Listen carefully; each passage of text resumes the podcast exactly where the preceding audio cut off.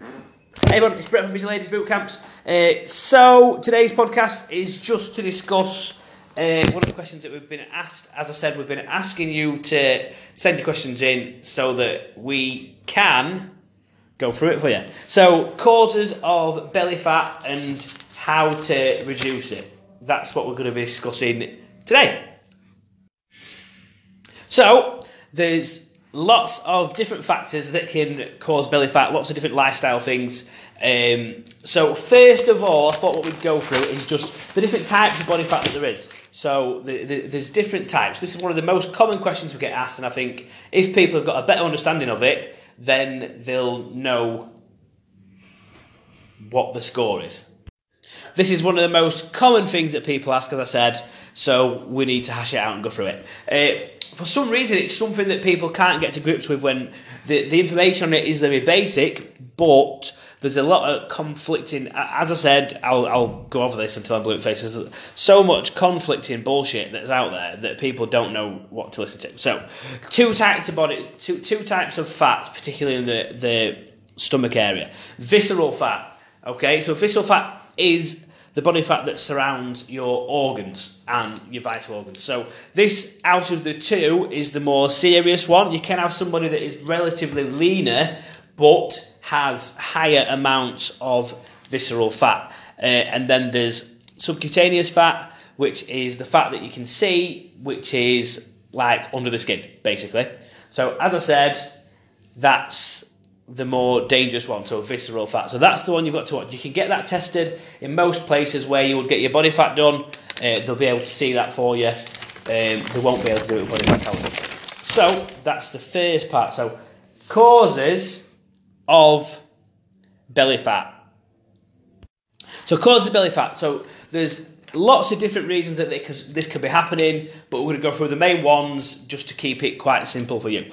Uh, so poor diet. So th- this is an odd one, this because when you're talking about poor diet, it, what people generally mean is stuff that is low in vitamins and minerals, high in calories, which are really really bad for you. So high sugary stuff like pop, sweets. Uh, high fat foods like kebabs, pizzas, all that sort of stuff. So that's what they're talking about generally. Um, what I want to add to this is it's about the calories in versus calories out. Uh, that's the most simple way of thinking about it. Is if you are consuming more than you are burning off, then you will gain body fat. If it's reversed and it's the other way around, then you will lose body fat. Okay, so that is the the maths on how that works, shall we say? So Reason number two is too much alcohol. Okay, so too much alcohol, massive excess in calories, and alcohol is known to be stored around the stomach area. So if you're drinking more than the recommended allowance and your diet isn't good, then you're doing it the worst way from both sides. So you're basically you're gonna gain you're gonna gain belly fat. Okay, so sedentary lifestyle, so lack of exercise is a massive one. People don't understand the value of this one. Even just getting out a couple of times a week for a brisk walk, half an hour, getting your heart rate up, will massively reduce the effects of this on your body. So, especially those people that are doing jobs where they're sat down, they're driving, and they're not moving. Okay, so not moving enough. So calorie expenditure. So going back to what I said about calories, calories in versus calories out. It's calorie expenditure. Okay, so obviously there's more to it than that. I'm just keeping it in the most layman terms that I can.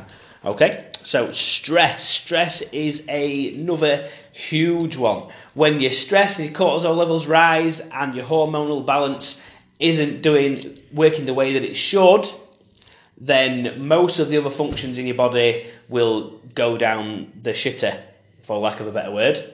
Okay, so weight loss will not happen if you are too stressed.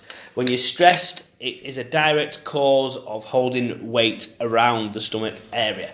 Okay, genetics. There is people in the world in different parts of the world that are pre-genetically disposed to gaining weight.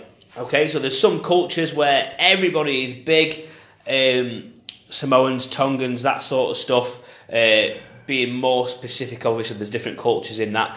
But if you're genetically predisposed to being bigger, then that is a factor for you as well. What I am not saying is use it as an excuse. Oh well, my mum's fat, so I am fat. That that's not what I'm saying. That might be more of a cultural issue than a genetic one. It might be the environment that you're in. Okay, so the last one on this, in my opinion, is poor sleep. Okay, so poor sleep leads to poor diet, which leads to you eating in excess of calories, which means you're probably not moving as much as you should do because you're feeling like shit. Your stress levels are higher because you're tired. So sleep is definitely one of the most important ones in, in terms of gaining fat. So spot reduction. How do I reduce belly fat? Being honest with you, it's not something you can pick and choose on. It's not one of those things where you can just decide that you're going to lose weight off your tummy and that's it. Uh, your body will decide where it comes off of, unfortunately. You can't do that, or most people would pick that area first.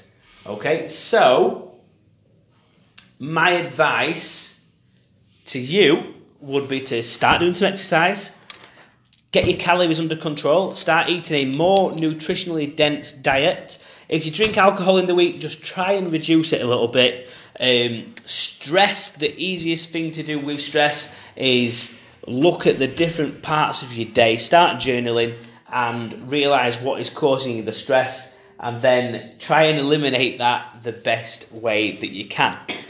Uh, genetics, obviously, there's not much you can do about that, uh, but doing the other things and making sure you get some good sleep as well as that will help to reduce that. So it's not a case of that you can just lose weight off your stomach. You need to control all these different factors and able to gradually bring your weight to a realistic level. There's no quick fix, there's no easy cure for it. All you need to do is start managing your calories, as I've said. So start eating a bit differently. If you're sedentary, start moving a bit more. If you if you're in a job where you sat down, start doing simple things like take the stairs instead of the lift.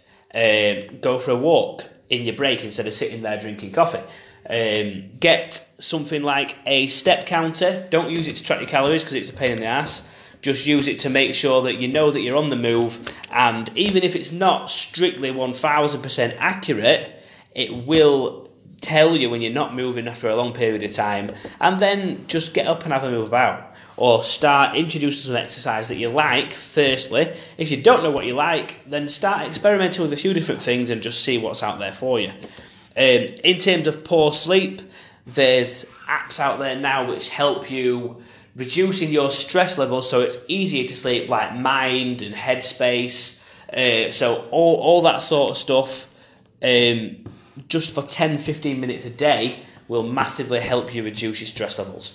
Or start giving yourself a switch off time where after a certain time of day you turn your phone off and then you just crack on doing what you're meant to be doing instead of just scrolling and scrolling and scrolling, never actually allowing yourself to relax because you're sat looking at your phone. So that is exactly what I would do.